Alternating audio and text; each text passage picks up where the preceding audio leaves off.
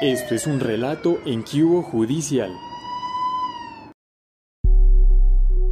Espeluznante tragedia de la familia Fuentes.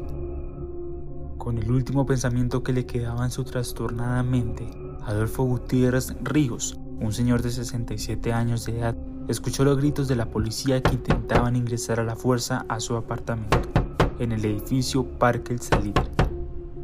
Pero antes de que los uniformados ingresaran, el sujeto alzó el arma, la llevó a su cuello y apretó el gatillo quitándose la vida. Ese fue el último disparo que se escuchó antes de que los oficiales entraran al inmueble, donde una terrible tragedia sacudió al edificio entero. Al entrar al apartamento del sexto piso, los patrulleros dieron con una imagen difícil de creer. El señor Alfonso estaba tendido en el piso desangrándose. Su sobrino Camilo Fuentes Pelayo, de 26 años, también yacía sin vida pocos metros y con un tiro en el rostro.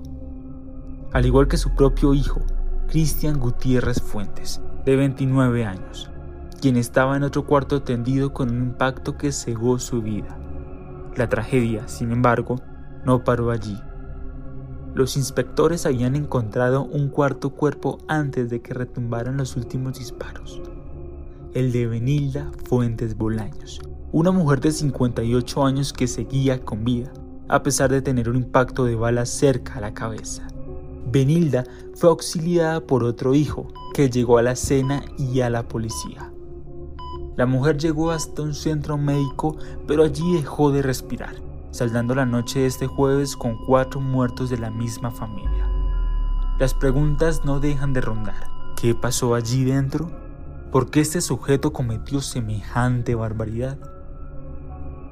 Tragedia en el sexto piso. Siete y media de la noche en el barrio 12 de octubre, Barrios Unidos. Las sirenas resonaban y las luces brillaban en el cielo negro.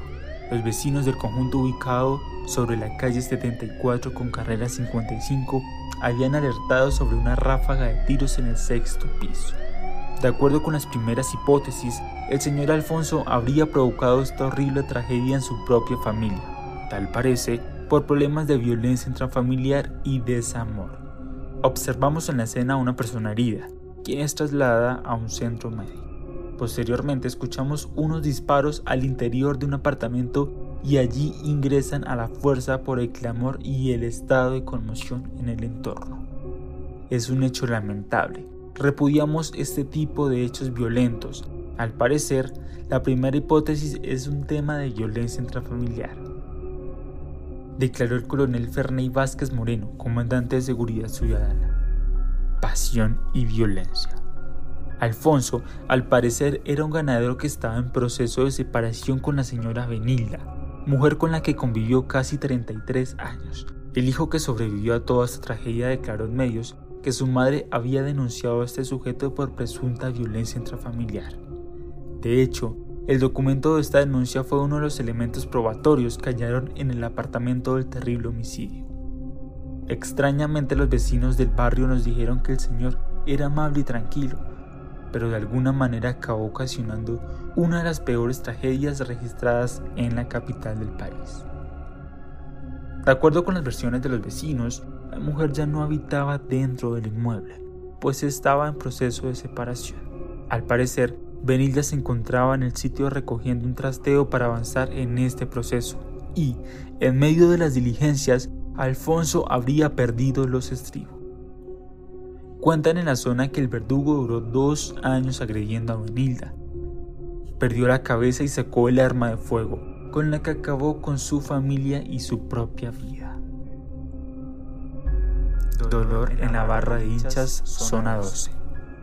El impacto de este episodio se esparció por todo Bogotá, en especial en el círculo de barristas de Zona 12 de Nacional en Barrios Unidos, cuyos máximos representantes eran Camilo y Cristian, los primeros asesinados por su padre y tío respectivamente.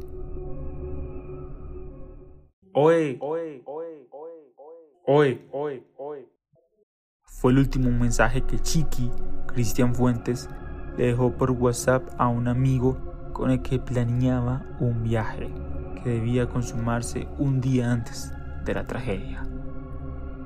Eh, yo a ellos los conozco hace muchísimos años, desde niños.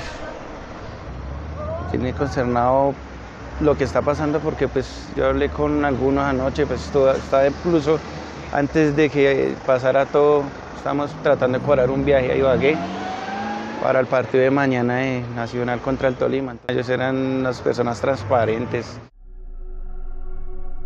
Contó aquí hubo un amigo de la niñez de los primos.